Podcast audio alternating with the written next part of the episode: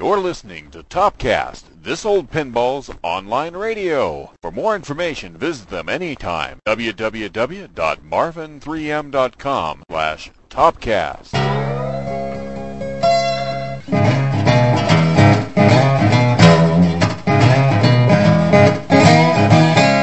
Tonight on Topcast, we're going to be talking to somebody who's a famous pinball and video game programmer that did pinball programming for games like Firepower, High Speed, F-14 Tomcat, along with some other games, mostly Steve Ritchie games.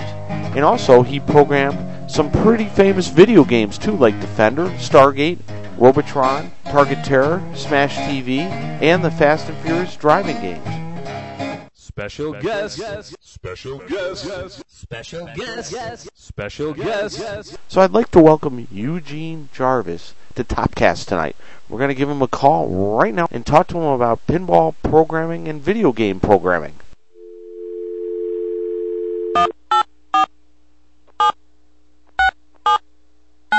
Welcome to Raw Thrills. If you know your party's extension, you may dial it at any time. Your call is being transferred. Hello. Eugene? Yes, Hey, it's Clay. Can you hear me okay? you are loud and clear. I've read a lot of your interviews, and they always seem to focus really around the video game stuff. I, I, I, I don't, you know, it's not that I don't want to talk about the video game stuff, but I want to talk more about the pinball stuff. And you know, your, your, uh, your, you know, I know you started out at Atari, and then you obviously went to Williams. But let's back up. And what, what is your first memories of pinball when you were a kid? You know, it's funny. I, I used to play. This is crazy, but uh, this was back when I was uh, about eight, and uh, we used to. Me and the kids. Um, you know, the big deal in those days. You know, you wanted to get out of the house, and you would ride your bike up to like Seven Eleven or, you know, the corner candy store or whatever. And uh, in the town I lived in, there was this. There was a place called Johnny's Smoke Shop. And this was a place where your mom told you you never were supposed to go. You know?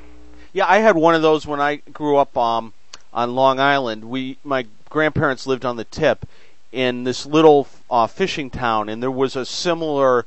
It was called the cigar store, and I got the same speech. So yeah, so it's like whatever you do, don't go into Johnny Smoke Shop. But Johnny, I mean, they sold you know obviously all the tobacco stuff. They had like the best candy counter in town also, Yeah, same with me too. and and just you know a wall of candy, and uh, and then it was like it was like what was going on in the back room at Johnny Smoke Shop. You know, it was kind of like it was kind of like that you know the back room at uh, on The Sopranos. You know, there was you know guys in there playing pool and doing weird shit, and you know it was all kind of mysterious. You know. In what era was this? Like in the late '60s or something? This was in uh yeah, like mid sixties. Okay. And uh but in the back they always had a pinball machine. You know, back I mean it was almost back where the guys would hang out, you know, and smoke cigars and stuff. And uh, I guess because it was like this forbidden place, um I don't know what it was, but we we we went back there and we loved to play pinball. And and so the and the, and the challenge, of course, you know, in those days, uh, not nobody had a lot of money, and uh, so you try to get a replay some way or another, you know. And I think it was it was like dime play in, in those days, two for a quarter, um, or three quarter. I guess three for a quarter, ten cents a play, and uh, five ball. It's always five ball grout out in California. Everybody always played five ball out there, and uh, you know we just figure out you know figure out some way to cheat the game, you know, and uh, there was finally some of the kids, you know, the kind of the. I mean, today we have the internet. You know, those days it was like kind of the kids' grapevine. In some way, it came down the grapevine that there was a certain pattern, you know, in the like what light was on and what light wasn't on on the play field that was correlated with the match. And we we learned that you know the certain pattern of lights meant the match would be like zero or something. And so you the whole idea was you'd play your four balls, and on the fifth ball you try to get the light set up, and then you tilt the game when it was a zero match, and then the ball would drain, and then you boom, you match at zero, and you play again. You know, you guys are like you know early card counters in Las Vegas. exactly. but you know, it was just uh, obviously we loved playing pinball, and it was just uh, it was a you know just it was the battle of you versus the machine, and you know any way you could cheat that game, you would, you know. Now, were these wood rails or metal rails? You know, I'm a little vague on that. Um, it was the, I, I believe it was a metal rail game. You know, I think uh, w- the wood rails they, they went out in the late 50s or something. Yeah, about 1960, and there really wasn't a match. Didn't really come in until the metal to the to the uh, to the metal rails so much. So, but you know, I figured it could be either. Yeah, it could. You know, I, I think it did have the, you know, automatic ball feed, which I don't know what era that came into, but uh, Different era for different mach- different manufacturers. Williams was one of the first to have the automatic ball feed. You weren't using the manual ball lift, so you you were probably you know 62, 63, I think, on Williams. okay. And that, that, I mean, there may have been a couple of old manual games. I think I remember we used to just load them all up. You know, the old manual game. You just you know you you'd kick out five balls and just have some fun. You know, and play five ball multi ball. I, I still do that today. I think you know there was a in the early years. I think they had some of those games in there. Cool. But uh, yeah, so that that was my you know that's kind of what got me into pinball, and uh, you know my mom. Uh, I don't know if she ever really found out we were in there. You know, maybe you know don't tell her. You know. Well, she'll download this and then she'll ridicule you. She'll take away your privileges. yeah. Okay, so now when you uh, and this all happened, this was in California. Yeah. Okay. What what part of California? What what part? Menlo Park. It was. Uh, it's near San Francisco. Okay. And that's where you obviously you grew up and went from went to high school. Yeah. Okay. And then what? You went to Berkeley after after school, right? That's right. That's right. Okay. And what graduated with what a double E computer science degree? Yeah, and actually that was the next place. You know, I played a hell of a lot of, of pinball. Was uh, I don't know? I guess you know you're a kid in college, and uh, I don't know what it is. Like your first year in college, you know, you I mean, you hit the books a little bit, but you probably spend a hell of a lot more time playing pool and pinball. I don't know why. Yeah. it's just the way it is. And uh, they had they had some great arcades around campus. Uh, um, and that, and I kind of fell in love with the. I mean, that was in the in the mid '70s, and uh, I mean that was kind of the great age of Gottlieb uh, electromechanicals, and uh, that was just you know there was seemed like there was the Gottlieb games were just uh, you know really really big, and uh, so I would you know play a lot of the Gottlieb classical uh, electromechanical games uh, when I was in school.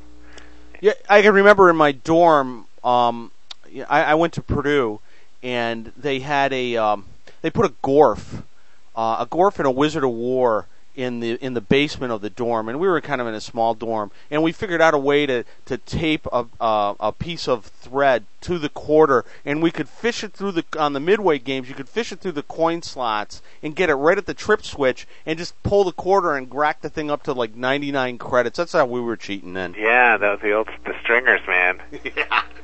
There's all kinds. Of, I mean, I remember another way they would do it uh, on the pins is you'd remove a leg bolt, and then you'd get a little wire in there through that hole, and you'd if you know, I don't know, you had to be some kind of uh, you know insane genius, but uh, you'd bend the wire such that you could trip the coin neck, coin neck, for, you know, getting like a coat hanger through the uh, leg leg nut hole, leg bolt hole.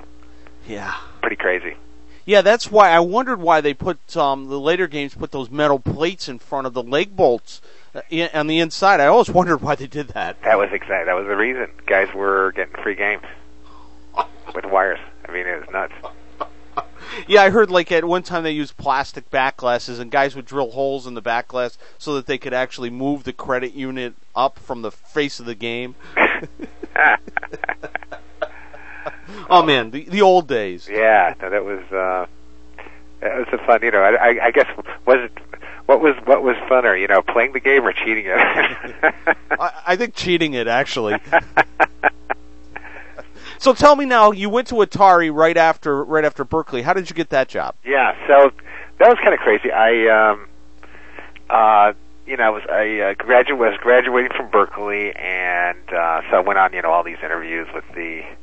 Remember, I interviewed with NCR and Hewlett Packard, and you know, all these uh, like the naval research I even interviewed at Jet Propulsion Laboratory in uh, Pasadena, you know, to like do uh, computer programs for you know lunar probes and spaceships and stuff. You know, maybe I should have stuck with that job. But anyway, I ended up, uh, and I also interviewed at this place called Atari, you know, which was pretty cool. You know, I was like, wow, man, this is this is some pretty cool stuff. And uh, um, I had uh, studied computer science, and you know, one of my favorite courses was microprocessors. And then at this time, you know, microprocessors were just kind of like was back in like '75, '76, and and the micros were just like coming out. And uh, I used to go to this thing called the Homebrew Computer Club, which was uh, in the Bay Area, and, and you know, guys like you know Steve Jobs are hanging out there and showing off the Apple One computer, you know, and and uh, it was it was kind of cool, you know, the the geeks that were. Uh, you know, into microprocessors, and you know, a guy would come to like a meeting of the homebrew computer society, you know, and and and like show off his new system, and like, yeah, man, I got you know, 16k of RAM, and I'm running at you know, one megahertz, and you know, and I got you know three floppy disks hooked up to my system, you know, and and he'd ask him, well, what are you what are you using it for, you know, you know, and he goes, well. What do you mean? What am I using it for? I mean, I got three floppy disks on my system, and I got 16k of RAM, man. I'm, I'm kicking ass. Know, it's like Kicking ass and taking names, but I have not a single application to run. you know, but it was like that was it was kind of like the hardware thing. You know, it's like like guys super up their cars. You know, and uh, Yeah, but then they don't have a driver's license. exactly, exactly. But so that was kind of the the, the, the thing, and and uh, so you know everybody was just crazy about microprocessors, and obviously Atari was getting going with uh, some of their early games. Uh, Now, did you see the early Atari games? Did you see the Pongs and all, you know, in the in the computer space, the you know the the Nolan computer space and that stuff on location? You know, I never. Uh, I don't think I ever saw computer space. Obviously, I played Pong a lot on location. I don't know if I ever actually saw computer space. I must have somewhere, but um, it's amazing. That game was a complete bomb. You know, amazingly sophisticated game. Uh, and uh, you know, obviously inspired by the game Space Wars from MIT. Um, and uh, but nobody got it, you know, because that was before Pong, and people just weren't ready for like you know controlling a spaceship and flying around. And you could even steer your shots, you know, which is something I don't even think you can rarely do in today's games. You know, it was just it was crazy.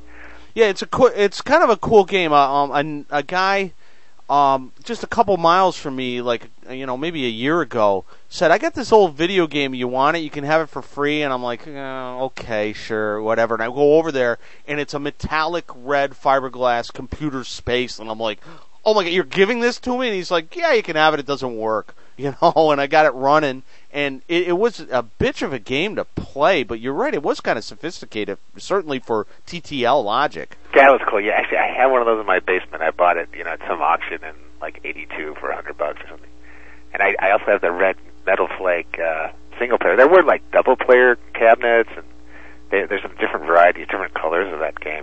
Yeah, yellow, green, blue, and red. But uh, the most common is red. But I think that's the one that most everyone likes. The sickest is the yellow and the greens. They're like, ah, man, that's a strange color to make a game. You know, it's funny. I uh, mine has the old. Probably yours is the same way. It has um, an old Magnavox monitor in there.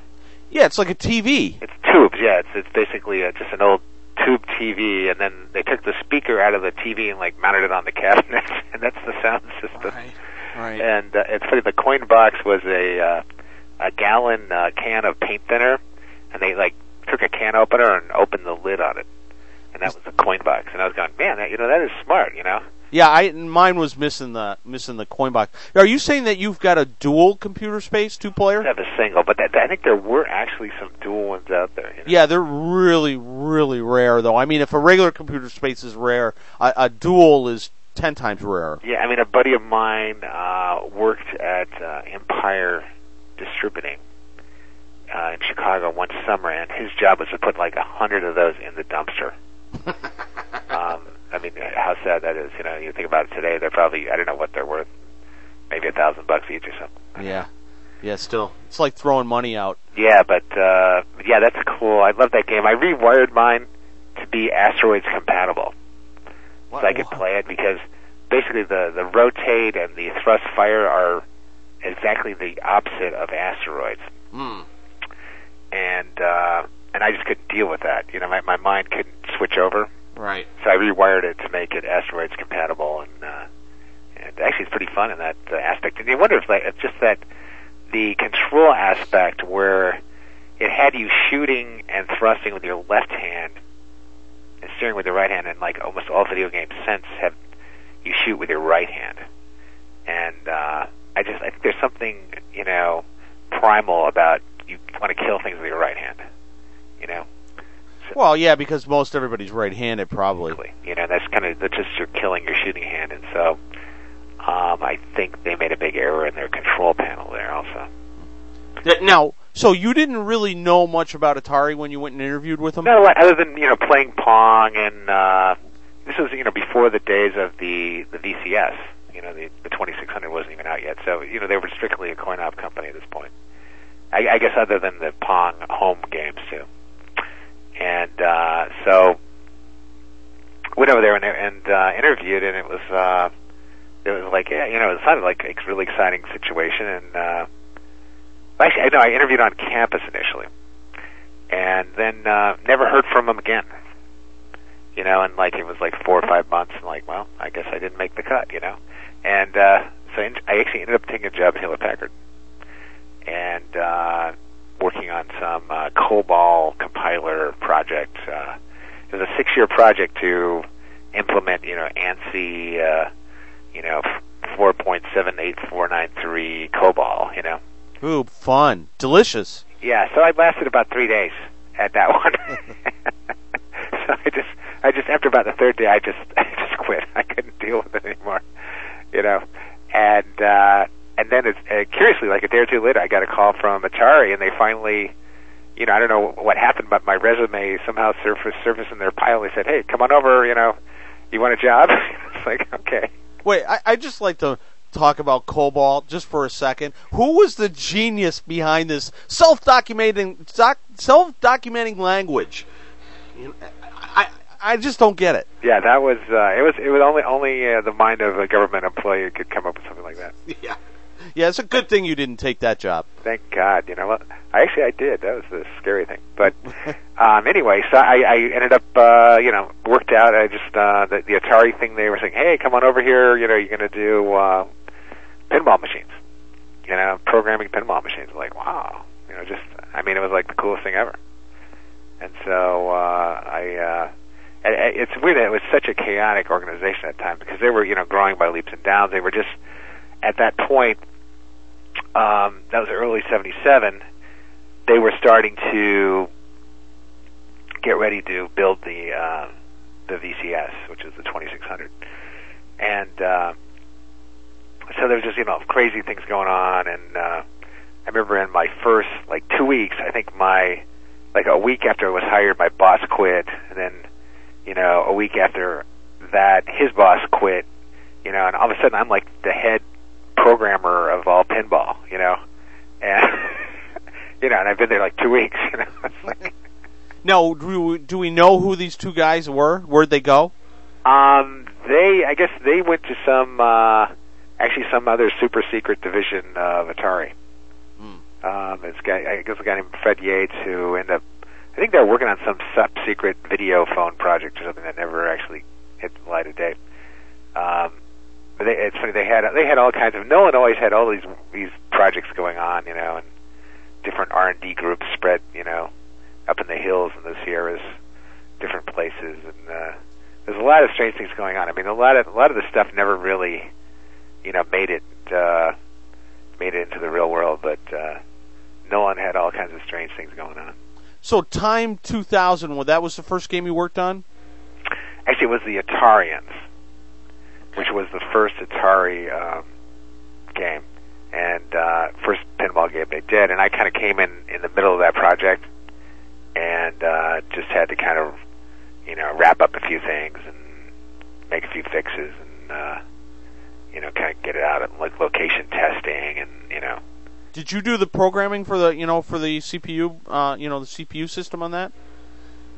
Um, well, you know, the pro- uh, the program ran on, you know, I mean, that's uh, there was one program, that you know was the CPU. I mean, that was it. You know, and, and uh, So there there wasn't a soundboard.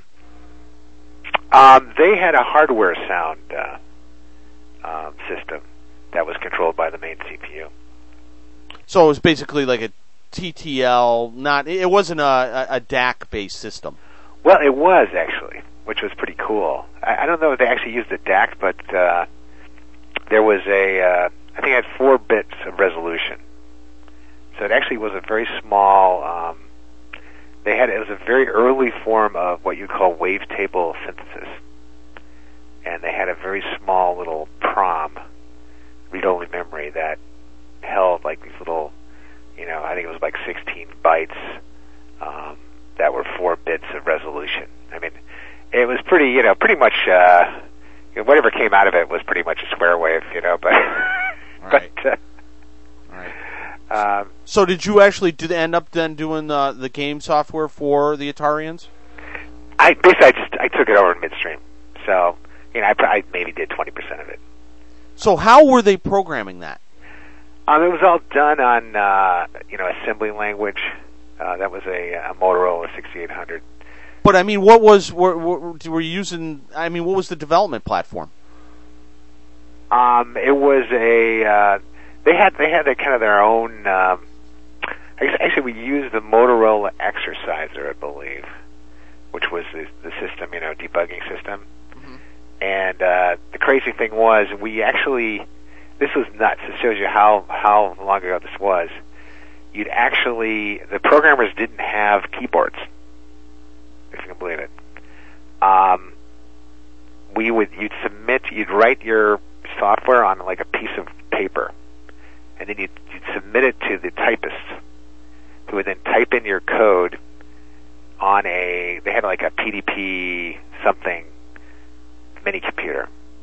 So you, you basically it was I mean this was the days you know like you just you know you'd like write your code on a piece of paper you'd submit it to the typist then you'd go and play games for a couple hours while you'd wait for the typist to enter your program and then the program would get compiled and sent down to your machine and uh, and then you test it out Well, would they like just hand you a set of ROMs or something? you know we actually had um,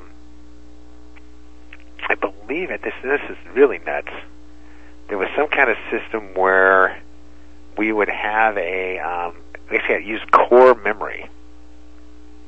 Um, that we bought these um, cards that had eight kilobits kilobytes of core memory. I don't know if, you, if you're familiar with magnetic core memory. Yeah, sure.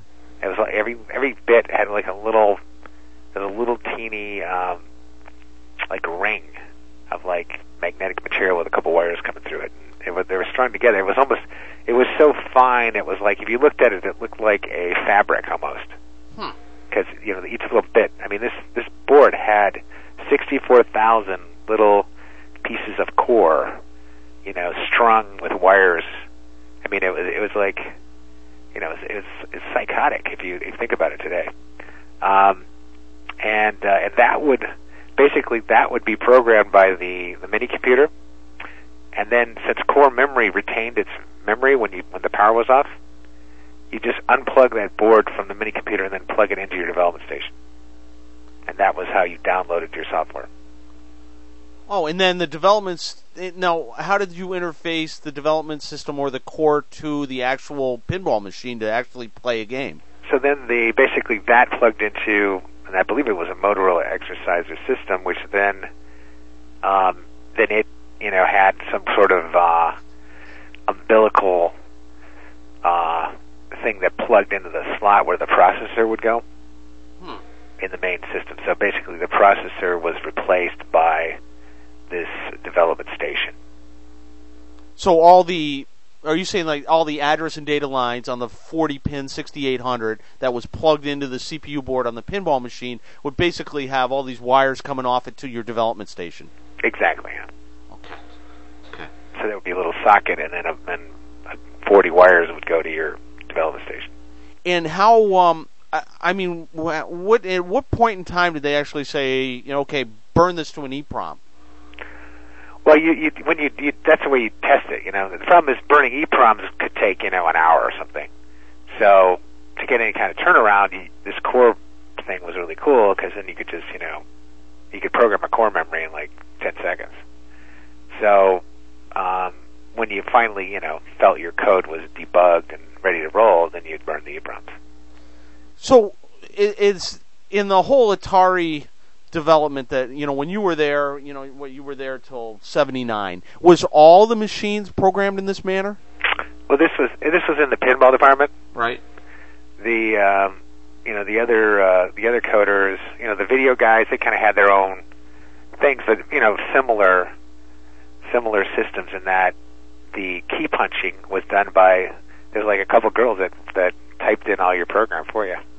Wait, uh, well, what's up with the girls? Why would they have uh, these girls do it for you? that was the way it was. That's that's the way it was in the old days. I mean, programmers. uh You know, it was like back in those days, like men. It was like beneath the stature of men to like type. You know. Plus, maybe you weren't that good at typing. You know. So it was like women did all the typing. You know, it was just like the boss would, you know, dictate to his secretary. You know, the all the typing. I mean, eh, before like 19, you know, before even maybe 1980, men did not type. It was it was something. It was a secretary. You had a secretary to do all your typing for you. So that words per minute really isn't words per minute. It's it's in men's case it's wuss per minute. but that was just the way it was, you know. And and the women uh, typed, you know. Okay, so you're doing you so you did you did the Atarians, you did what Time 2000, Airborne and, and Airborne Avenger and Superman, right? Yeah.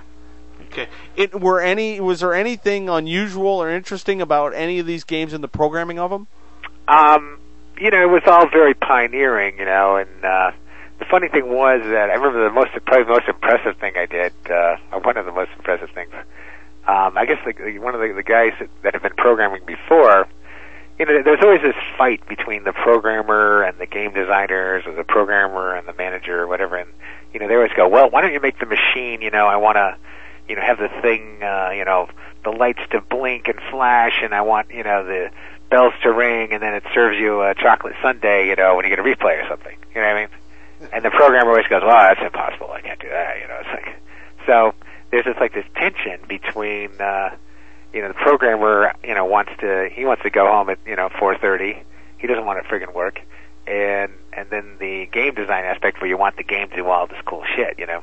And so the programmer in those days, since it was kind of a mysterious art, you know, um, nobody really knew anything about programming, and it was all kind of magical. It's like holy shit, you know, that um, the prior programmer had convinced everybody in the company that you could not blink a light on a pinball game that it was impossible. It was, you know, something in the program that, you know, it, that would, you know, just, you know, the program would explode or something if you blinked a light on the playfield. so, you, you mean the light was either on or off, but we couldn't go on and off quickly? Yeah, it would just like lose its memory, or you know, the state would be lost or something, you know.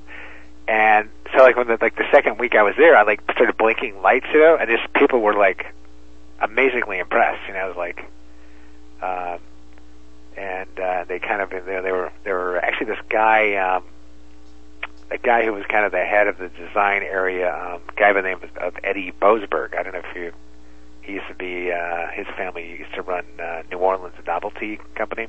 Okay. I don't know they may still run that company down in uh, down in uh, Louisiana. And he was like an old time pinball guy, and you know, and he was just like he was so bad. He was so you know, impressed that I blinked a light that he he gave me the nickname Doctor J. So from then on, I was Doctor J, and uh, um, the rest is history. So, so when you went to Williams and you did the multi-ball countdown on Fireball, you must have just like everybody was like dancing in the aisles and get screaming your name like you know, like like you're a rock star. It, it, it was actually that was pretty impressive because again, people were worried that um, if you, you know, the score was up in the display, you know, and so there was some really big concern that if you remove the score from the score display, that your score would disappear and be lost forever, and you'd lose your score, and it would it would come back, it would be different, or you'd, you'd forget your score, you know, and and so when you when they took away the score and did that countdown in there, you know, it's like people were, oh my god, you know, where's the score? You know, it's gone. You forgot it. You know, how do you remember? How did you remember the score? You know, how could you do that? You know, oh my god. It's like, So you didn't do any tricks like that at Atari then? Um, you know, the the Atari games, the the the, the most exciting stuff I did was uh, um, working with Steve Ritchie, and uh, um, I, I guess maybe the the game Time 2000 actually had two different bonuses. You know, you know kind of cool, but. Um, that I guess it was kind of a bizarre playfield. I had two complete, you know, sets of flippers, and that was kind of interesting. I don't know if you ever played the game, but it had like two, basically like two out holes and two. It's like a complete double playfield. Pretty crazy ass game. Well, now this guy, what, Marty Ross and all, he was the game designer for a Time. So he he laid that one out. He laid that game out, you know, and then he quit. You know, like everybody kept quitting. You know, like so. So he quit. He, I think he had a game laid out, and then he quit. Uh, and then it was like, you know, this was like maybe my fourth week on the job. And it's like, okay, here's your here's the new game. You know, like make it work. You know, do whatever the hell you want to do with it. So, you know, we just, you know, me and me and some of the guys uh, just kind of sat around and you know made up all the rules and made it happen. You know, and uh, um, so it. Uh, you know that, that was a fun project. Uh, I guess the fun, the, the I guess the most exciting things, you know, working with George Opper, Opperman, who was uh, did a lot, a lot of the great Atari artwork of that era. Hmm. I mean, the guy just made amazing artwork and had this this kind of the Atari style of that era in the both the consumer packaging and the uh, pinball art. And, uh, um, the guy was amazing, and it was it was it was just wonderful to work with him. Well, well what happened to George Opperman? You know, George, uh, he continued working there, and I think sadly he um, he died of cancer, of, of like lung cancer. I think, uh, you know, maybe 20 years ago, Hmm. maybe maybe 25 years ago.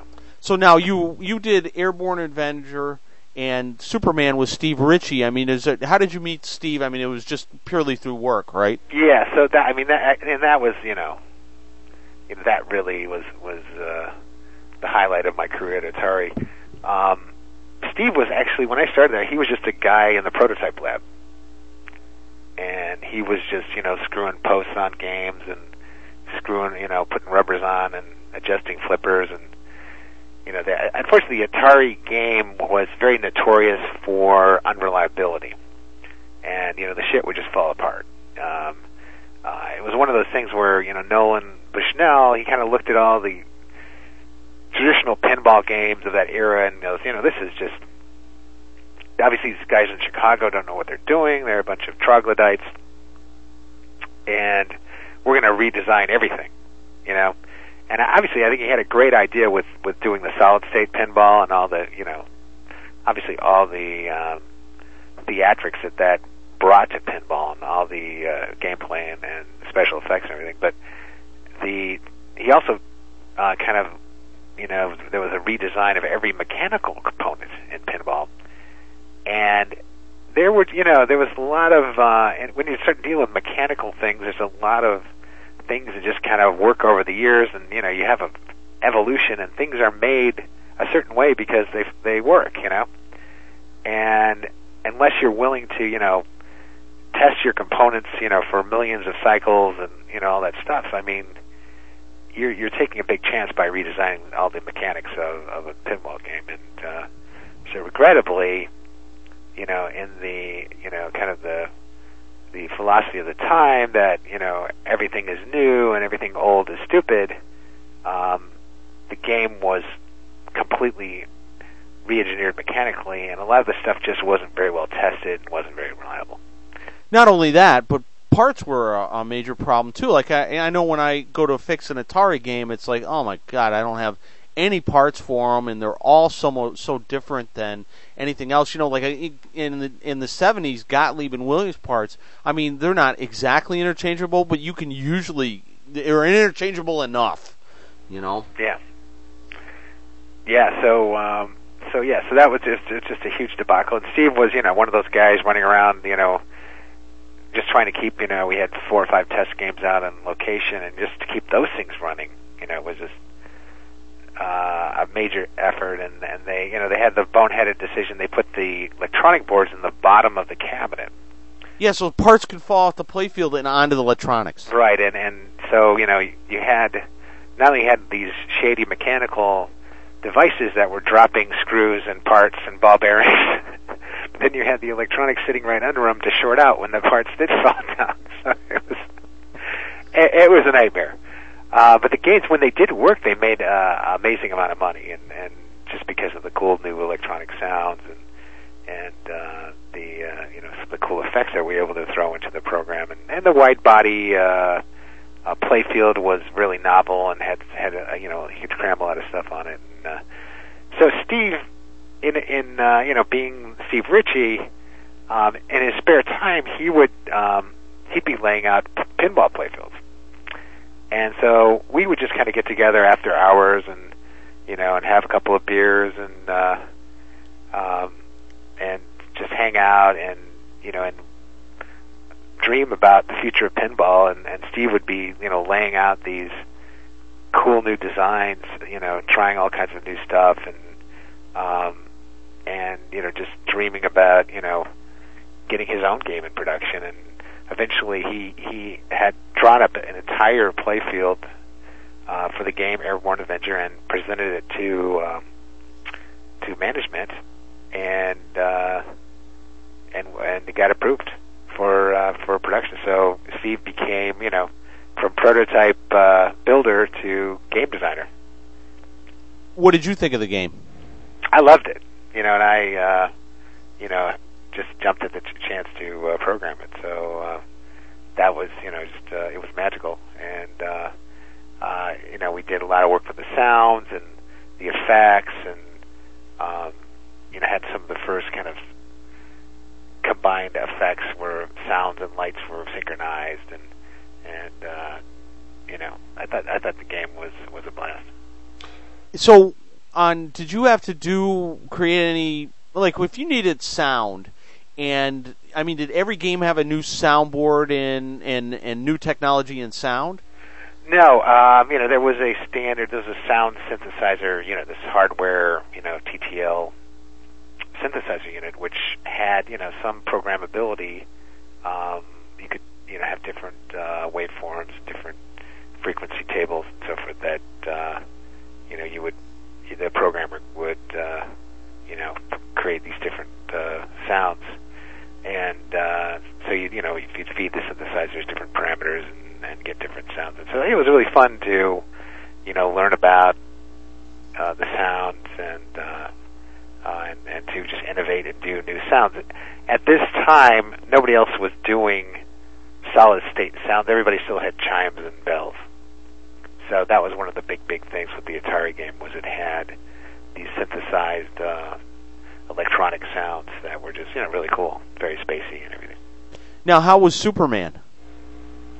Superman was you know just uh, more the same. Um, you know we. Uh, um, put the uh, you know Steve put the playfield together, and you know we worked along.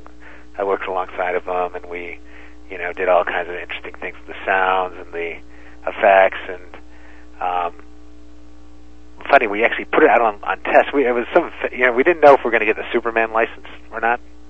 So actually, the original test Whitewood was called Rockstar. Was going to be you know that was like the c- code name and so we actually put a whitewood out on location, you know, which is the play a bare playfield with no artwork on it whatsoever, other than you know some lettering and uh, um, on the lights just to indicate what you're supposed to shoot for and so forth. And uh, actually, it made a ton of money as a whitewood on location. Huh. so we knew we had a good game, and uh, um, we always wanted to make it Superman um, and it, I guess uh, the odd thing was is both of us ended had had quit actually before that game. Uh, certainly Steve quit, and I think I worked a little bit, but I, even I think I had left before the game actually hit production because they had actually revamped their entire, uh, I think, electronics and uh, uh, mechanical systems. I think Superman went out with like linear flippers as opposed to uh, um, their crazy rotary flippers. And so they had Superman actually had a lot of you know was a pretty refined product and had some pretty good components on it. Did you now tell me about the exodus from Atari and to Williams? I mean, Steve left first, and then you followed. Yeah. So he left in uh, '78, and um, basically, uh, I mean, there was some uh, disenchantment. Uh, I mean, we could see that the uh, you know we were our, our you know we were really excited by our, our you know designs and concepts, and, and the games would make tremendous money initially, but then they'd always blow up and catch on fire, or fail, and and so the sales weren't as good as they could have been, and and we could kind of see the whole the company was shifting, obviously, you know, away from pinball and and you know really focusing on the video games, which was where their their bread was buttered. So kind of the writing was on the wall that uh, pinball was kind of on its way out. Did you want to work in the video game division of Atari? You know, it's funny. At that time, video games were so simple; I, I, they didn't really appeal to me. Um, you know, like the Pong type games, and, and even some of the early driving games. And uh, probably, I mean, the first game that really had any kind of appeal was Breakout, Hmm. um, and that was kind of a that was a fairly fairly interesting game. But again, I mean, it was just a bunch of bricks. You know, I mean, uh, it just it didn't really have. Uh, I mean, it was kind of like a video game was something you'd play for you know 20 minutes and then you were done. You know, so I was still you know very much into pinball and. uh um, there was uh, the guy who was running Williams uh, in Chicago, Michael Stroll. Um, somehow had gotten heard of Steve Ritchie and came out to to California to you know Silicon Valley to uh, to recruit Steve Ritchie. Hmm. And uh, so you know, and he offered him like you know three times what he was making at Atari, you know, was he, and uh, I think Steve you know had a pretty uh, had a pretty easy decision there. Now, as far as pay at, at Atari uh, was, well, first a two prong question: was their pay equitable for the time, and also did they give you like if they sold a lot of a game, did you get like a, a bonus or a kickback? You know, I don't think, uh, at least in the pinball department, we never got any bonuses. Um, but uh, I think there was some kind of bonus plan out there, but I, it was it was kind of a catch twenty two bonus plan. You know, it was like uh, something like those Hollywood contracts where they give you a percentage of the profits or something. and it was like no matter what you did, the the game lost money. You know, one of those kind of things. Um, but uh, the uh, you know the, I think the real motivation uh, I think going to Chicago was just the opportunity to really you know have a true pinball factory supporting your designs you know and, and to I mean the guys in Chicago knew how to build pinball games but they were at, they were pretty clueless as far as game design and like and uh, software and so it was uh, you know, it's natural for you know Steve and then later myself to to head out there. You know, just uh, um, there was just such a need for for that kind of talent, and there was such a great infrastructure for for pinball. Sorry, at, in uh, Chicago. I, I forgot to ask you the Superman license. Who was? Uh, I mean, did did you have any involvement with actually getting that license? Was it a hard license to get? And did you meet any of the personalities? You know, I, I didn't. Uh, the you know that was all you know some guys some guys upstairs and uh the uh it was funny because Atari got sold to Time Warner while I was there. And Time Warner I think owned DC Comics, I believe. And so it was like the same company actually owned it. So you'd think it would be pretty easy, but the way often these these big companies are run and it's I guess for the best really is um, you know everything's kind of out to the highest bidder. Even if you you know if you're in the division of Time Warner, you still have to bid higher for the Superman license than say Gottlieb or somebody else. You know, hmm. so there was it was kind of up. There was like you know some kind of negotiate you know internal corporate negotiations about getting this title, and so there was a lot of you know like would we get it, would we not get it, you know. Even even even it's in the same company. I mean, it was crazy. Now, when you got to Williams, do you? I mean, do you remember your first week? What was that like? Was it? I mean, was it like, uh, wow, this is a completely different work environment, in the in the eco- or the uh, corporate environment was? I imagine it's got to be completely different than Atari. Um, you know, actually, it wasn't. Uh, it was a little more ordered, but it was uh, in that era. It was a very much a kind of a seat of your pants era, and uh, coming to Williams, I, I remember I, I came in March of one year, and uh, you know, you come from California, which is beautiful and green and warm and wonderful. You come to Chicago, and the snow is like piled up three feet high, and everything is just gray and dirty and you know and greasy and you know you go to the Williams factory which was you know built in 1942 and and the the walls are painted like the same green that they you know when the government paid for the paint you know in 1943 you know for the wartime production that's paint still on the wall. You know the, there's rats that have been in there since 1946 you know? And remember the vending machines they uh they would never put any uh candy bars in the bottom two rows of the vending machine because the rats could get up and eat those you know? So you'd have to you know they'd have to have them high up in the vending machine.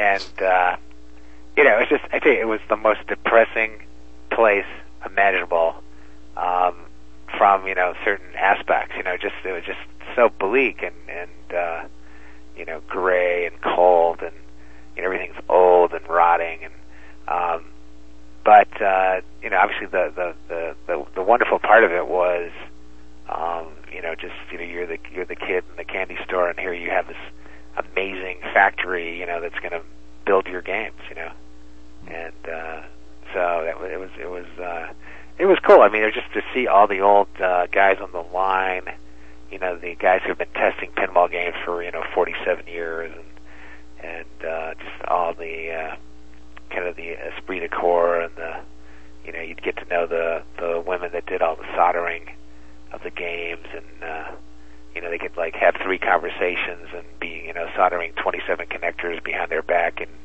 you know and, and think nothing of it you know um, it was it was pretty amazing just the whole pinball factory uh, you had to walk every day you had to walk through this huge factory to get to your office Now, um, Firepower was the first game you worked on at, at Williams, and, and this was a, a Steve Ritchie game. Did you come in right at the beginning or kind of in the middle of the project? well actually that wasn't the first game Oh, okay. What was? Um, the first game I worked on was a game called Laser Ball. I don't know if you're very familiar with that title. It was a wide body. Uh, it was a Barry Oursler game, Right. Yes, I, I am familiar with it. and uh, and so that was. Uh, I I, I, uh, I had some fun with you know working. The Williams had this this wonderful sound syn- synthesizing system, which was just basically a microprocessor tied to a digital analog converter. So you could write any program you you could think of to create sounds. It was just amazing. And uh, so Laserball was kind of my chance to to um, you know write some new sound programs and uh, um, so that you know I kind of introduced some really cool sounds in that game in that game, which um, the sound system. And it's amazing the entire sound system with uh, the data for 32 sounds occupied 512 bytes of memory, and uh, it was pretty. Uh, I'm pretty proud uh, fitting all those sounds into 512 bytes. Now that was the like the System Six soundboard that was in the lower cabinet that had the switch between one set of sounds and another set of sounds, right? Right. They had obviously they had the um, they were concerned obviously when in the early days that uh, some people wouldn't like the new electronic sound, so they had a, a switch, you know, that would give you chimes.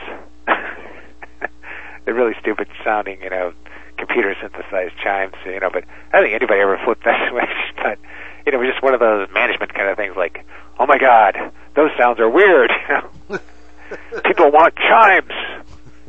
So that they had the switch. I don't think anybody ever threw the switch though. No, what they did is they hit the switch by accident and then couldn't figure out why the game sounded like crap. exactly. but uh, so that that was really fun. So in Laser Ball, kind kind of got that uh, that whole thing going, and you know, learning the system, learning how to program, and Okay, we're going to take a little break from our interview with Eugene Jarvis, and we'll be back right after this message.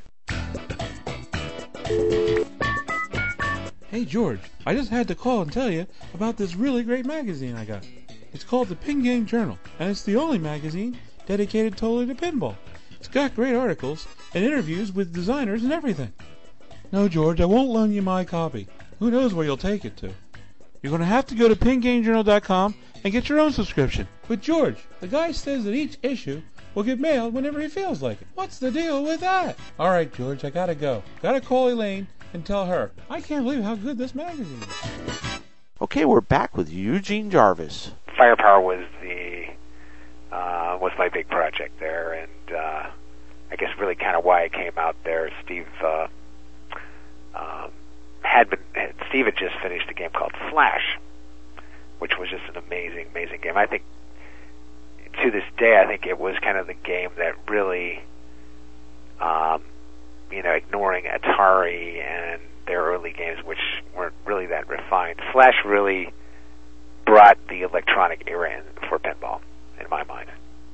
Um, just with its effects, flash lamps, and sound effects. Uh, Yeah, one of the first games with like a real background sound. the background sound and the um, the uh, you know the modern style, you know the Steve Ritchie uh, action type uh, layouts and stuff, and um, you know it was uh, it was cool. It was amazing coming from the wide body to the narrow body game, and Steve, uh, you know how he was able to cram almost everything he crammed into a wide body into a narrow body.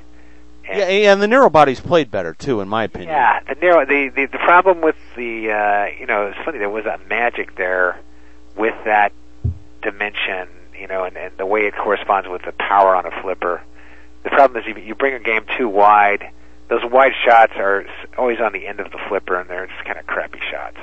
Just don't feel good. So you really don't need anything more than a narrow body. You know, when all came when all was said and done, it, the narrow body was the the ideal uh, you know, kind of the golden mean of pinball design. So Steve, uh, you know, just you know, with his layout of Flash, which I guess kind of stole a shot. I think it was from four million BC or something. The entry shot, which uh, kind of the cross playfield entry shot, Right, right, yeah. which was awesome. I, I love that. I love that shot. Um, and uh, so that that was you know I was just so excited to be working with Steve and and uh, so anyway his programmer Randy Pfeiffer who did all this wonderful stuff. Um, and unfortunately, Steve always would get into fights with his programmers, and you know he was very demanding, and and programs would just get burnt out working under him. And so Randy just you know packed his bags and said, you know, fuck you, I'm out of here.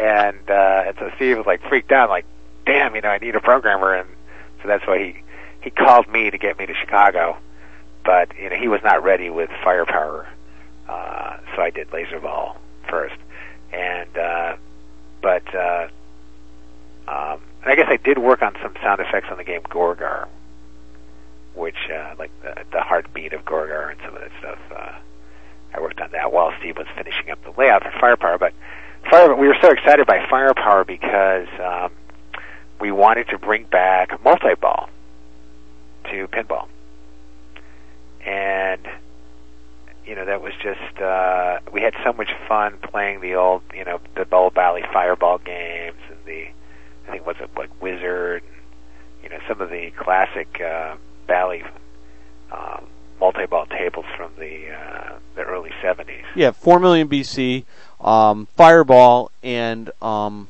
uh, Nip-It are the three, you know, the three classic multi-ball Bally EMs that people remember. Yeah, who designed those? Uh, now, a guy named Ted Zale did Fireball, uh, and Ted unfortunately has long passed. Uh, I don't know who did the other two. I don't remember. Anyway, those those are amazing, you know, inspirations, and so that was the the whole idea. of Firepower was kind of to to br- get that back, that excitement, you know, of multi-ball and uh, back into pinball and and uh, you know with the electronic age, uh, getting all the the late, you know, it just it just seemed like you know here was going to be a masterwork. You know, we could you know, kind of synthesize the best of you know 20, you know, 20 years of pinball and, and put it into one game. And uh, there was, uh, I mean, it sounds ridiculous these days when you think about it, but I mean, there was a lot of worry, you know, from a technical standpoint, you know, keeping track of the balls and and uh, how do you know, you know, a lot of software issues when you get, when you when you have you know three balls out on the play field and you're locking them and you know all this stuff and uh, uh, you have to construct a ball trough with multiple switches to sense all the balls. And so there's a lot of there's a lot of work on the software side, uh, which uh, you know at the time was seemed like a lot of work and everything. Uh, I mean, today you, you almost you know you laugh and go, ah, I could program that in you know ten minutes, but um, it was a big deal, and uh, um, and we wanted to come up with a way that multiple players could play the game and you know kind of share the locked balls, and so we came up with you know this all this all logic of um, you know what holes would be lit for locks, and if a ball was already locked in the hole, then you light some other hole, and you know all that stuff. And at a certain point, you'd kick out a ball that was locked in a hole, you know, for the other player to play. Um, you know, very involved logic, but allowed you know each player to have his own ball locks and and uh, and play, you know, pretty much without interfering too much with the other players.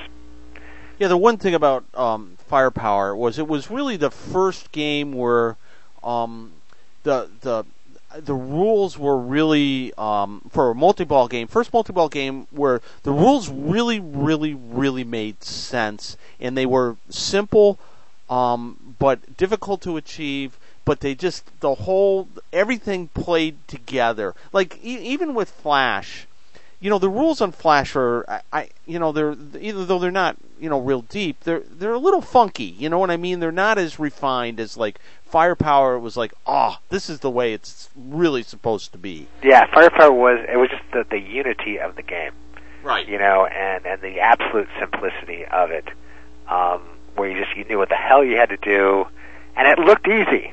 That was the other thing, Yeah. you know, where you got those six targets right up front in the middle. I mean, shit, you can't hit those, you know, the Right. fuck, Right. and and uh, but it was just you know obviously there was several you know just killer drain shots off that thing, and you know in, in every table you'd have to you know learn you know what angle would drain you and what wouldn't, and you know take the the safe shot and then try to hit the you know you could you could light the the kicker, um, the save kicker. You know if you hit a bank, you know so you you wanted to you know get that thing lit and um, so it was uh, you know the firepower thing was you know to get up hot high and get your multiplier going.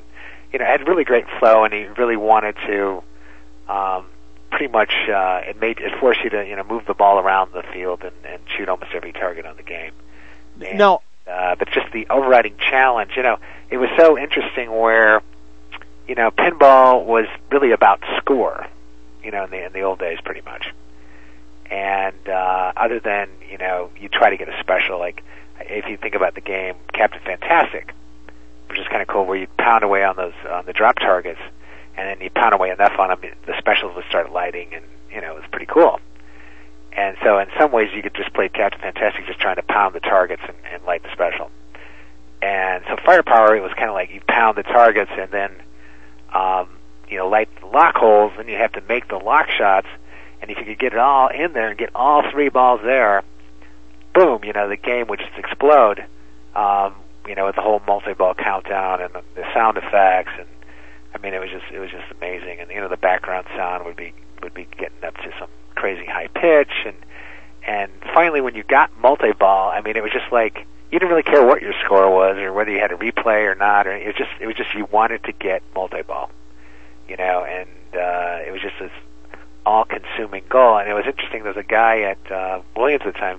His name was Ron Kraus, and he called it the V-ball. And his, his way of playing the game was he'd get multi-ball and then he'd just like make a V with his hands and then and, and just like let them all drain. Because I mean, after he got, I mean, it's like it's all anticlimactic after that, you know. Yeah. Now, wait, I, I got a bone to pick with you though. That the one thing that's weird about Firepower and all the multi-ball games of that era is that if you don't have all three balls in the ball trough, you cannot start a game. And this this must have just confused the crap out of operators because I know people that own the games. You know, they either either one of the trough switches is broken or they they, they can't find the third ball and they they can't start a game and they're like, oh, the game turns on and it works, but I can't get it to start. You know, so you know, I mean, like newer games, like '90s games, if there's a ball missing, eventually it'll let you play with, you know, a ball missing because it, you know, it it doesn't want to hamper uh, income as it may be. But was that like a big decision in in the programming? Well, I think it was. Yeah, I think you know you were since this thing was so new, you wanted to, you know, eliminate, you know, unknown conditions and. uh so you, it was kind of like, okay, you got to have the fucking balls in the game, and and also part of the problem was, you know, operators would just put one ball in the game or something, you know, they wouldn't put three balls in the game, you know. So you wanted to force them to get three balls in the game. You wanted to make sure the switches were working because if those switches weren't working, the game was going to fuck up sooner or later anyway, you know. Right. And so it was kind of just forcing the operator to make sure the goddamn game was working, you know, and had three balls in it because it was just it was it wouldn't be you know since it was just such a the only thing to do on firepower I mean the whole game is getting multi-ball you know? Right. And if there aren't three balls it if one of the balls is stuck up on on a plastic somewhere you know um you're not going to have very much fun playing it you know? So it was kind of a way of forcing the the game operator to at least have the game in some form of of working order. Yeah yeah, I, I guess too it would make the programming a lot more involved. If you, if there was one ball missing, you'd have to try and do everything in a two ball multi ball, and it, it would probably just make the programming that much more eh, you know complicated. Yeah, you just didn't want. To, you know, we were we were having a, that era. We were just having enough trouble just making the fucking thing work. You know. Now, on, on the the soundboard and the, the CPU on um, on that era of Williams System Six was uh, uh, what a 6802 slash 6808, depending on you know what you got. Was that um, how was the development platform at Williams compared to what you were doing at Atari? Well, actually, it was fairly similar. We used the uh, the Motorola EXORcisers, which you know, when I think about it today, I mean, they were they were pieces of crap. I mean. it was, mean, these things would sell for like, I mean, it, it's hard to imagine, but they would sell for like thirty thousand dollars.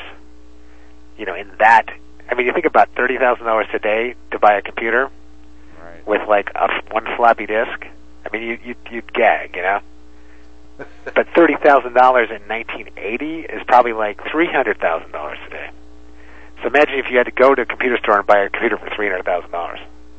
You know, I mean, it was just it was ridiculously it was they were so expensive and they were you know just terrible unreliable you know horrible things to work with you know and you just you would you would rip your hair out on a daily basis you know just trying to get the thing to work you know and so was, now after after you did firepower you you kind of went off with with Larry DeMar and did this um the VidKid thing right? Well now that was uh after firepower I did Defender at Williams.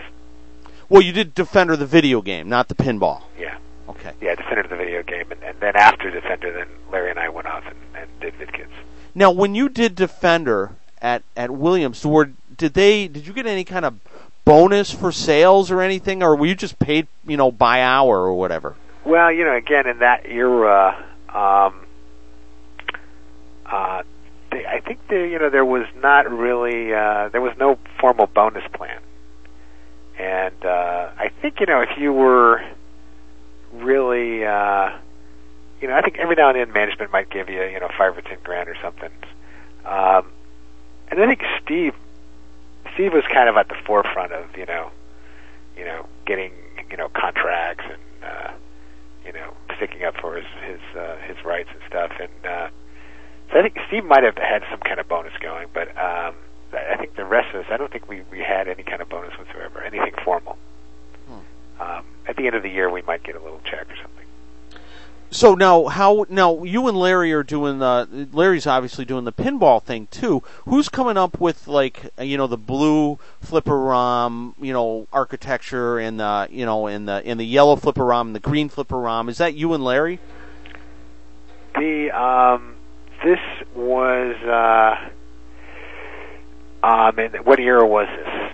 Well, the yellow flipper ROM was Williams System what System four, I want to say. Then Green Flipper ROM was what Williams System six, like Gorgar and Flash, and then the Blue Flipper ROM is Williams System seven. You know, that's like their you know the system architecture, and then you know so you'd have the two system ROMs that were the same for every game within that system, and then you'd have IC14, which was the actual program ROM for the actual game. Right. So I think the early ROMs were actually they were um, they had been programmed by um, Paul Dussault and Ron Crouse and uh, perhaps Randy Pfeiffer. Because the guy that did that Williams System 3, I just want to tear his head off because, you know, changing those dip switches to change, yeah, to change, yeah, to change the ball from three to five balls. Oh my God! Oh, it was insane. I mean, they did the most horrible shit ever. Um, I, I can't imagine operators, you know, actually dealing with that. Um, but that was, you know, the mind of a programmer, you know. Um, certainly no human engineering there. And, and uh, I think when I came in, which was, you know, they had been, you know, doing, you know, four or five games by the time I came in. Um, the uh, we pretty much just, uh, you know, the early games. Uh, um, you know, we pretty much just ignored all the code in the ROMs and just wrote everything, you know, in the uh, in the game program the game game prom. You know, so it was it was pretty much dead code at that point, other than you know the the horrible test mode and things like that. So uh, they eventually uh, Larry DeMar eventually uh, rewrote all that stuff, um, and uh, you know kind of brought things uh, you know in the in the era of the Black Knight and maybe a few. Uh, I think maybe the Black Knight started. I think the Black Knight started a new era of some system or ROM or something, and and actually the stuff became you know usable at that point. Yeah, Black Knight was Williams System Seven, which was certainly more usable. System Six was pretty good too. You know, the green ROM, the green flipper ROMs, the blue flipper ROMs, both the diagnostics were were pretty pretty darn usable and and and made sense. So you guys had to do all the pinball programming in a single 2716 EEPROM. That must have been kind of challenging.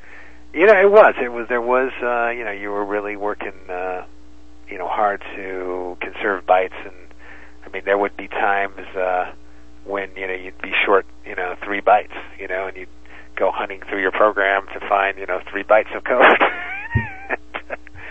and uh, often you introduce you know three new bugs by removing those three bytes. so it was uh, it was very challenging. You know, it's crazy to imagine like today, you know, where like the you know your uh, cursor on on a, on a PC is probably you know 32 kilobytes or something, you know, and and we were doing you know entire pinball programs in like two kilobytes. I mean, it just it, it, you can't even relate to it today. I mean, it, it seems like the amount of data is just so minuscule that it's hard to imagine anything could have been done at all. Well, that's why Windows runs like crap, is because it takes 32k to move a cursor. Exactly, you know, and, and I mean it's kind of sad. I mean, where you take uh, you know some of the old computers of that era, and they would actually boot up faster than today's computers, and the spreadsheets would run faster, and you know, you just kind of scratch your head and go, "Wow, that was running at one megahertz. It has better performance than this computer I now have that's running at you know three gigahertz. You know, it's like, are we making progress? You know. All right, now tell me about the on Defender. I noticed that you said something about like, you know, well, maybe this is more of a video game architecture question. Like when you're programming a video game in the Defender Stargate era, and you know, how did you guys determine the hardware to use. Like in pinball, your hardware was pretty much static. But in the video games, you know, you could get, you know, a new video processor or a new, you know, customized whatever to do to do something. You know, it seemed much more cutting edge. Yeah, you know, it. Uh, I guess certainly pinball was very standardized, and uh, video could evolve a little faster. But you kind of ended up. It's interesting how you did end up kind of working a system, uh, even certainly in the in the early days of, of Williams Video. Um, once we came up with the Defender hardware system, um, that was really used. Uh, that system was used for um, refined a little bit, but the basic system was very similar for Defender, Stargate, Robotron, Joust, Sinistar. Um, a lot of those games, the systems were were similar, slightly different. Um, I think Defender and Stargate were almost the same, but um, when we designed the Defender hardware, um, you know, first of all, I didn't know shit about video games. You know, being uh, even though I had worked at Atari, I never had programmed one, and uh, you know, we were all pinball guys.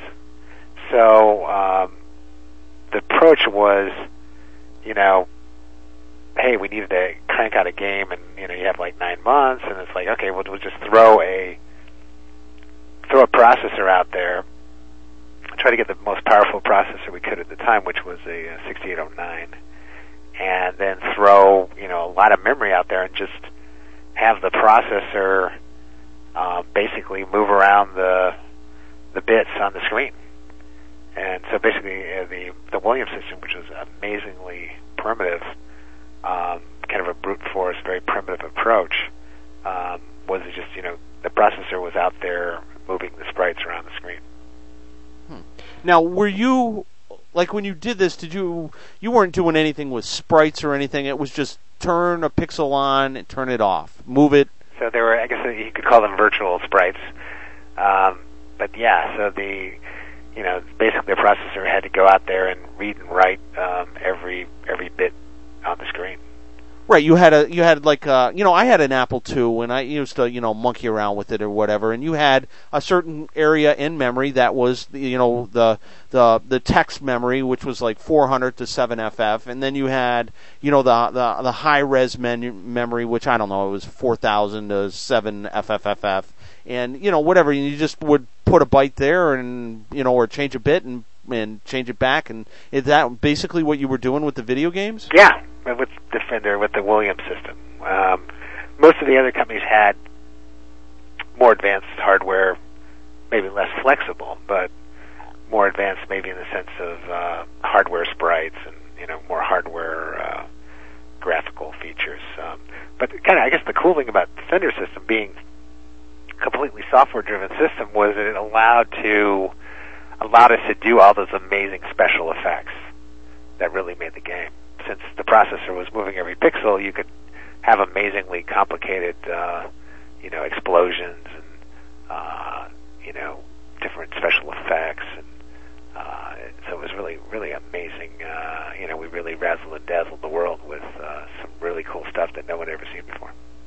Now, why did you and Larry decide to kind of kick off and and and kind of leave Williams and do this Vid Kidz thing?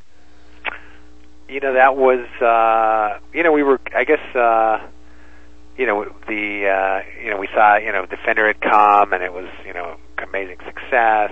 And you know we could see that uh obviously the future was in video at the, at this point. And that's where you know a lot of cool things were happening. And we uh after defender became a big success williams just started hiring you know hundreds of not hundreds but tens probably hired 40 or 50 programmers, you know, and they just go, well, if, you know, we had hired Jarvis uh, and Demar, and uh, you know, and they did all these hit games. Man, we'll just hire another 50 guys, you know, and we'll get 50 hit games.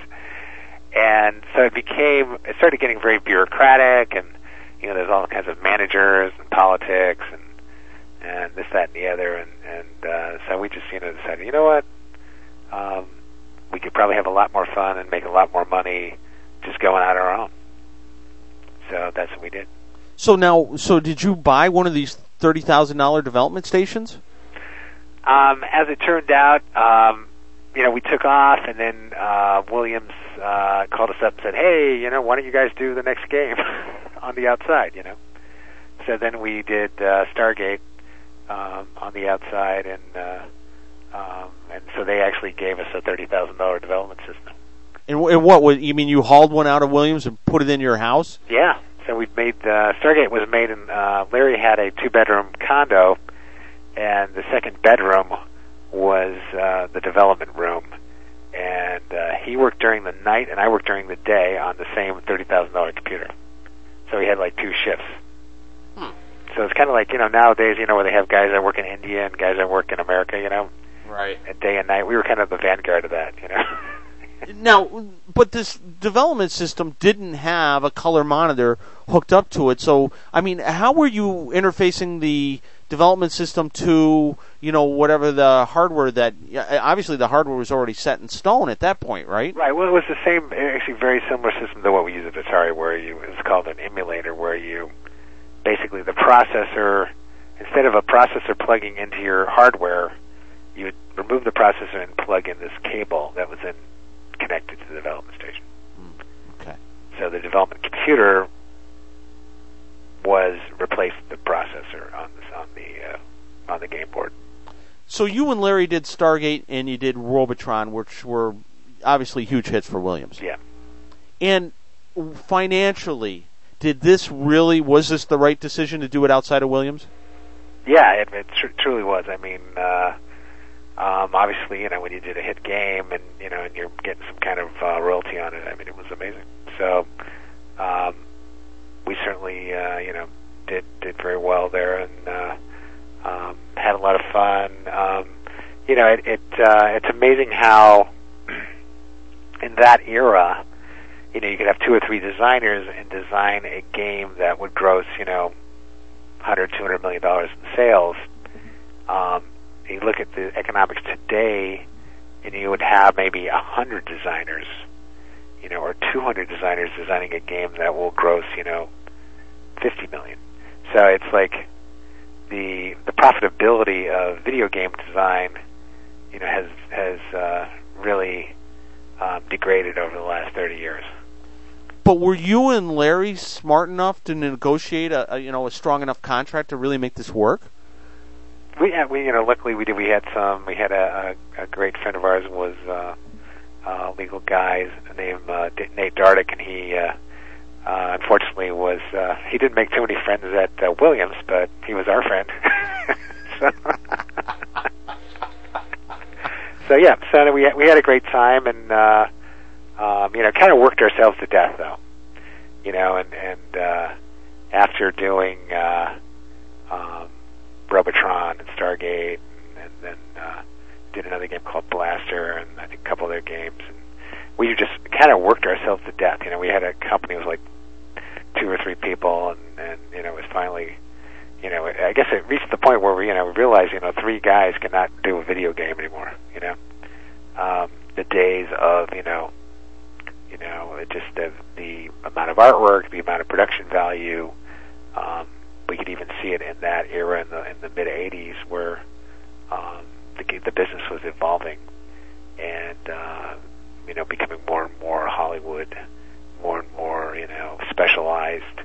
You know, you you could not have. I mean, in Defender, I I did a lot of the I did a lot of the program, a lot of the sound, a lot of the artwork. You know, you, you'd uh, um, you couldn't. You know, everybody was getting specialized. There was guys who did just artwork guys who did sounds, guys who did programs, and it became then each of those were specialized. You know, where a guy would do the the soundtrack, the music, another guy would do the sound effects, you know, another guy would do the speech, you know, a guy would do the you know the special effects programming, another guy would do the physics, another guy would do the you know the uh, artificial intelligence. You know, so you you, you created you know millions and millions of specialized jobs. You know, and each one had their own person, and that's you know that's how that evolved from two guys designing a video game to a hundred.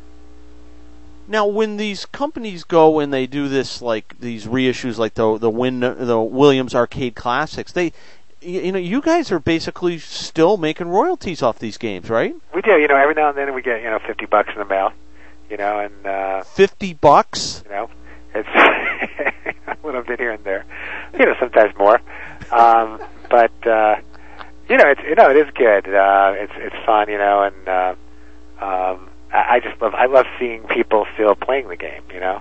You guys are freaking geniuses. that whole vid kids thing. You guys, that was like, man, you guys were just thinking that one out good. Man, it, it was uh, you know it was it, the fun thing is you know to see kids today you know a kid playing defender for the first time or playing robotron you know just uh you know and seeing players that have been playing robotron for 25 years you know and still into it right? um you know it's uh that is, that is uh, it's just so satisfying as a designer you know to to see the games live on and and have new life and uh uh now in the Xbox Live um, program. Uh, you know, the uh, you can download you know Robotron to your you know Xbox 360 and, and play it there. And uh, um, you know, obviously with MAME out there, um, if you know what you're doing, you could play you know any of you know hundreds of thousands of old games, which is it's just it's wonderful to see the old games uh, continue to be enjoyed and and uh, to uh, be uh, you know designers continuing to be inspired, new designers being inspired by some of the old games. Well, like speaking of MAME, how did you guys feel when you know there were you know people making these MAME cabinets that you know would play you know hundreds of games, including yours, basically though without any sort of you know royalty for for you guys. Did you guys feel slighted at all with that? You know, I never really did. Um, I'm sure uh, you know some corporate types are are trying to figure out how to make money out of it, but um, you know, I, I just sometimes you just got to uh, let things let the let people have fun. You know, it's just like you know if you're uh, you know Paul McCartney and people are you know downloading your tunes off of uh, the internet. I mean, you know, what the hell can you do? I mean, you can go out and make an ass of yourself and start suing people, or you can just you know, you know, just count your blessings. You know, and uh, Yeah, you you didn't mean Paul McCartney. You meant Metallica, I think. Uh, Okay, that's right, exactly. well, you know, Paul didn't do anything, but uh, exactly, you know, and, and it, I think you just got to. Uh, I mean, are they going to? You know, I mean, you got to realize if something's for free, there's going to be a lot more distribution of something that's free than if there's something they had to pay for. Right. You know, so are you really losing a sale? You know, I don't know. I, I, it's hard. It's hard to say if you've really lost a sale. I mean, the guy has a MAME cabinet has you know 100,000 games. I mean, would he have bought those 100,000 games? I don't think so. If he had to pay, you know, if he had maybe you know anything more than you know a half a cent a piece, you know. Right.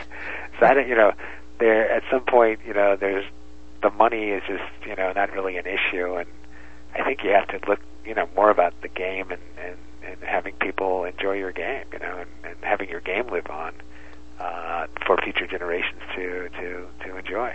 Now, in '84, you came back to pinball and did the space shuttle. Was this at the time when you and Larry were just burned out from the Vid Kidz thing, and you guys actually came back as Williams employees? Um, that you know, it's interesting. I went off to um, California to do uh, to study at Stanford, and uh, we'd kind of just gave up on you know, just kind of mutually closed down Vid Kidz, and you know, we had a great time, and and we just we were just so burnt out, and uh, Larry, um, uh, Joe Kaminkow, you know, it's funny. All three of us actually had, were in some restaurant in Chicago. Actually, it was Grover's Oyster Bar, and we were uh, which is no longer there, but we were, it was a classic, you know, drawing out on a napkin, you know, what we wanted to see in the next pinball game. And, uh, so Space Shuttle was born and, um, and Joe and Larry, um, did the game at Williams. I, um, I ended up going to California, but I did the sound effects from California. Now, I heard that that um, Joe and Larry were like on, and, Pat Lawlor were on like the same bowling team or something. I think so. Yeah, there was. Uh, it was called the Pinheads, and actually, I have one of their shirts still. So you weren't on the bowling team? I was. You know, I'm not a great bowler. I think uh, I went to a couple of times, and I think they stopped. Uh, they stopped telling me about when the next uh, match was. Now, how was it working with Kaminkow? you know, Joe. I mean, this was. You know, obviously, you know, before Joe was. Uh, you know, the famous guy he is today. Um, I mean, it was it was great. I mean, he was just a just a kid, you know, with with you know, brimming full of, of, of great ideas and enthusiasm for pinball and uh, games in general. And uh, so, yeah, it was it was really fun. I mean, I, I, my my involvement with the game was you know the initial you know helping you know kind of with the initial design and then and then doing the sounds and you know obviously uh, uh, Joe and Larry and I think did Barry uh, Oursler work on that game too? Yes, yes. Um, and Barry, you know, I you know did did the uh, you know they had the heavy lifting on on that game. Um, but uh, that was you know it, it, it's great. It's it's always a joy to work with Joe. Now, so you went to Stanford and you were getting a master's, right? Yeah. And um, but in '86 you had the time to do work with Ritchie again on High Speed. Right. And I did again. I did the the audio, um, and uh, you know worked on. Uh, I was you know very still very much interested in a lot of different uh, audio synthesizing programs, and that was one of the last games that used the old uh, audio board, and. Uh, and I was getting into some really crazy stuff like FM audio synthesis and you know different strange pulse width modulation programs and stuff and uh um it, it was just it was it was it was fun just to um I think I got like 50 bucks a sound or something. So I just, you know, go in my uh bedroom and crank up the computer and just, you know, type in random numbers and not so random numbers and just try to come up with, you know, a sound, you know, and maybe, you know, within a half an hour, an hour, I could pretty much come up with a pretty cool sound, you know. So then it was like fifty bucks, all right, you know. and then, and then uh, you know, in a good day, you might get, you know, you might come up with nine or ten good sounds, you know, and and uh, you know, and after you know a couple weeks work, you, you'd uh, pretty much had the game done. Now, how were you developing the sound in California? I mean, what was your development station now? So I had a um, uh, what was known as it's funny, Larry and I when we went to form Vid Kidz, we bought this other, you know, since we had such horrible luck with those Motorola systems, we found this other computer was called a GIMIX, G-I-M-I-X, which was a 6809 computer. And I, I remember it's funny. I remember when we were making that decision that, that just about this time the IBM PC came out. You know, we went down to a computer store and we looked at the IBM PC and we just go, man, what a overpriced piece of shit. You know, the thing, you know, had, you know, was so expensive and the graphics were horrible and you know like who would ever buy this thing you know? So we bought the GIMIX computer you know? And uh, um, which was you know much nicer system and uh, ran with the Motorola 6809 and everything. But uh, I guess uh, you know history has not uh, endorsed our choice in computers but uh, it was a really reliable, great system that uh, that we used to develop uh, 6800 and 6809 programs. Yeah, I, I was, you know, I was an Apple II guy, and I remember when the uh, PC came out, I I thought the same thing as you. And then a friend of mine, he worked in California uh, at a at a uh, at a medical company. He called me up and he goes, "Hey, I know this guy in Japan. He's making IBM PC motherboards. He's gonna send me a couple. You want one?" So like he sends me one of these boards, and I'm down buying all the all the you know putting all the sockets on the board, and you know we made up our own IBM, and it turned out when it was all said and done, it cost us like a hundred dollars less than if we just went and bought the damn thing. but it was cool. yeah, it was fun. It was something to do. but yeah, what a piece of junk. I know. It's sad. It was, uh, you know, and they had the segmented memory and everything. I mean, it was a nightmare. I, I, it's amazing how certain things get standardized. It's more political, you know. Well, yeah, because yeah, the um, it was kind of like you know when they stayed with the the 6809, you know, with the WPC stuff, you know, the WPC pinball stuff, and it's you know you can only access the 6809 can only access you know 64k at any one time, so you got to you got to page memory everything. I, I would have thought that you know that would have been uh, you know a kind of a big hassle too. Yeah, right. Well, they, you know, IBM PC had the same problem. Right. Um, obviously, the 68000 didn't. That was the uh, that was our dream processor, which uh, you know Apple ended up using that one, and uh, you know it was unfortunately IBM won that war. Although maybe Apple's gonna gonna win the maybe they're gonna win the next round. Yeah, you yeah you never know. So now, F14 Tomcat, what was your involvement in that project? So that game, um, that's any, it's almost like history repeating itself. Um, so Steve um, had was working with Larry DeMar on High Speed, you know, and that was, you know, that after um, Steve Steve actually had been out had been in California for a time and had a startup company working on video games and and uh, came back to Chicago in uh, 85, 86 time frame, maybe 85 it was, and uh, and you know Larry had gotten back into pinball, and so Steve. And Larry hooked up, um, and did uh, you know they had collaborated on on Black Knight and other games, and so here they hooked up again to do uh, High Speed, and. Uh, that was just, you know, High Speed was kind of the game that's, you know, made the exclamation point that, you know, like pinball is back. I mean, that was, you know, just a huge runaway success. And kind of, you know, video was pretty much dead at that point, and it was kind of like people were sick of video games, and and all of a sudden, like, yeah, you know, this, you know, the the uh, kind of the multi-level approach, I guess, still really single level with all the ramps and everything kind of high speed really introduced, you know, the first a new modern era of pinball, you know, which I guess we're still in today, really, starting with high speed, hmm. and uh, and that was uh, you know alphanumeric displays and uh, you know all that all that cool stuff. So, um, but you know, as normally happens with Steve Ritchie.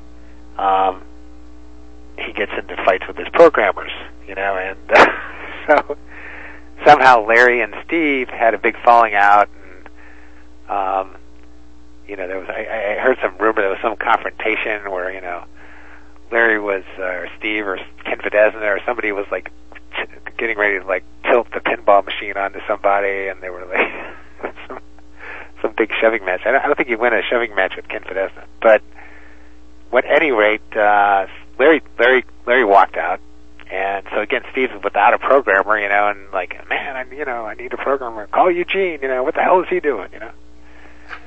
And uh, so again, I you know I get the call, and uh, and I said, eh, what the hell, you know? I mean, I was uh, finishing up at Stanford, and I was like, hey, come on out to uh, Chicago and do another pinball game. I was like, okay, and I was. Uh, um, I guess I guess actually maybe that wasn't the way it happened. The um, I guess I had already been coming out to Chicago to do a new video game, which was the game Narc, and I guess somehow during that um, early days, the whole thing came down, and it was like, okay, Eugene, you know, take off four months and you know do F-14 Tomcat with Steve Ritchie, and you know then get back to your video game.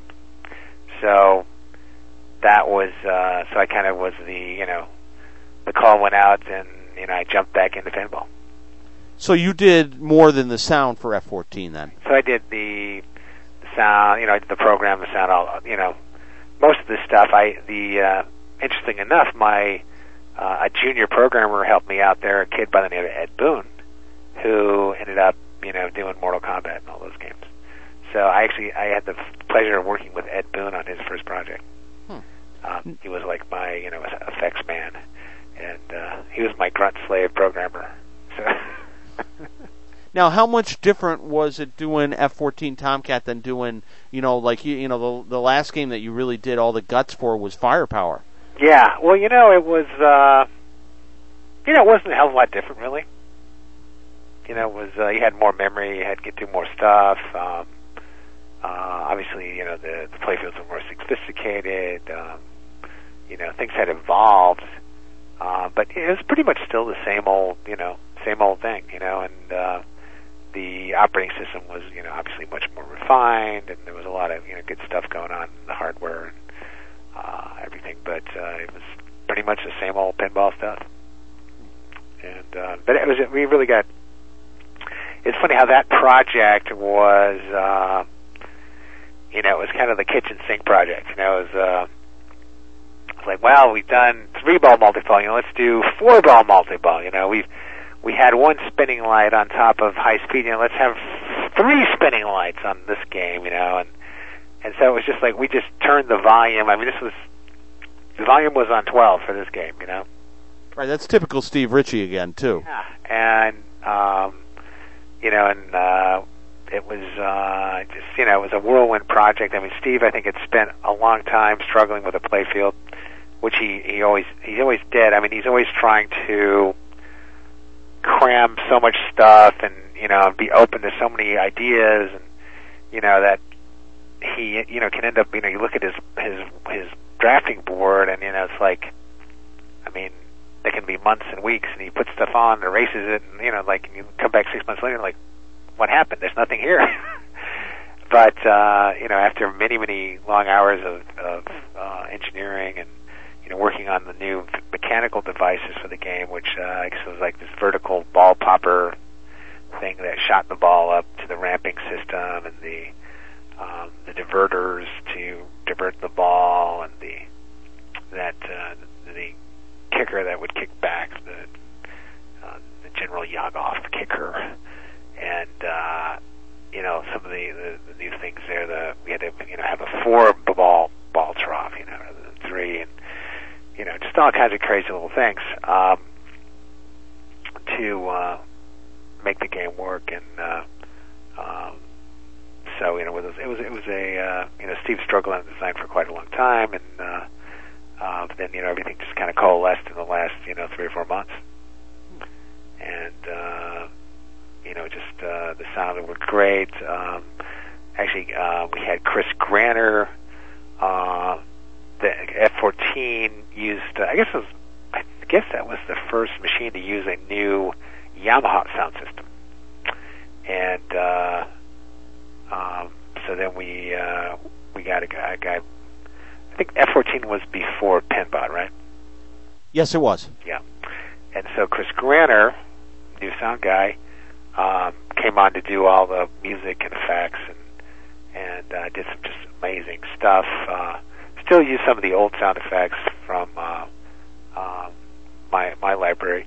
Um, and uh, but he brought in all this these new Yamaha effects and, and great new uh, um, music, which I guess kind of, I guess High Speed was the first Williams game that had music for background, and maybe the first industry game that had a musical background. I'm not certain. Um, and then uh, F14 again had uh, wonderful musical uh, backgrounds, and uh, you know, several theme songs in it. Uh, uh, just wonderful, uh, some wonderful stuff. So, is there any chance you're going to come back and do any pinball stuff in the future? You know, I always, uh, I always, um, you know, I'm always nostalgic. You know, it's like, God damn it, you know, because I'll go down to Stern and play their latest game and go, you know, and I'll go, wow, that's really cool, but why didn't they do this? And you know, damn it, if I was doing this, I would do that. And you know, and I, you know, so it's like you really can't say much unless you're willing to go in there and friggin' do it. You know. but you know, I'm threatening. I'm always threatening to come back and do a game. So I'm, sure sooner or later I'll have to come back and do a game, and actually it'd be fun to do a game with Steve Ritchie maybe someday. But I, I, yeah, that would be fun. Well, cool. Any other pinball stories that I forgot to ask you about that you want to add? Um, damn. Uh, I think you pretty much. Uh, I think you got me pretty well. Uh, Took you around the bend, eh? yeah, it took me around the bend, and uh, you know, uh, but uh, I just like you know, I, I just uh, I'm just so appreciative of uh, you know the chance I had to to work in you know in the early days of solid state pinball, and you know, then work with Steve Ritchie and, and do some great games, and uh, you know, I just uh, I'm so happy that uh, the guys over at Stern Electronics are you know continuing to keep the flame uh, burning hot, you know, with with some really cool new games and and uh, you know just uh, so you know it does it does make me jealous, you know, to you know like damn it, I want to be over there programming games. Well, yeah, but you're doing the raw thrills things. You're doing some pretty killer driving games and stuff. Yeah, so I, unfortunately, I'm, I'm pretty well booked up over here. You know, doing uh, keeping the video game thing alive, the arcade video, and we're having of a lot of fun over here. Uh, you know, just doing uh, doing all the crazy games that we wanted to and never could. And, uh, um, so yeah, we're we kind of have our own thing going over here. So that's that's that's uh, it's pretty damn fun too. Well, cool. Thank you, uh, Eugene. I really, really appreciate the time that you gave me. It was really great. Thank you, Clay, and uh, uh, it was a pleasure talking with you. And uh, hope to hope to meet you maybe at uh, Expo some year. Cool, cool. Thank you, and take care. Have a good day. You too. Bye bye. I'd like to thank Eugene Jarvis for coming on Topcast tonight. Really do appreciate his time and telling us about his programming for the coin op business. Again, thanks again for joining us all on Topcast, and I hope you, you come back and hear us again.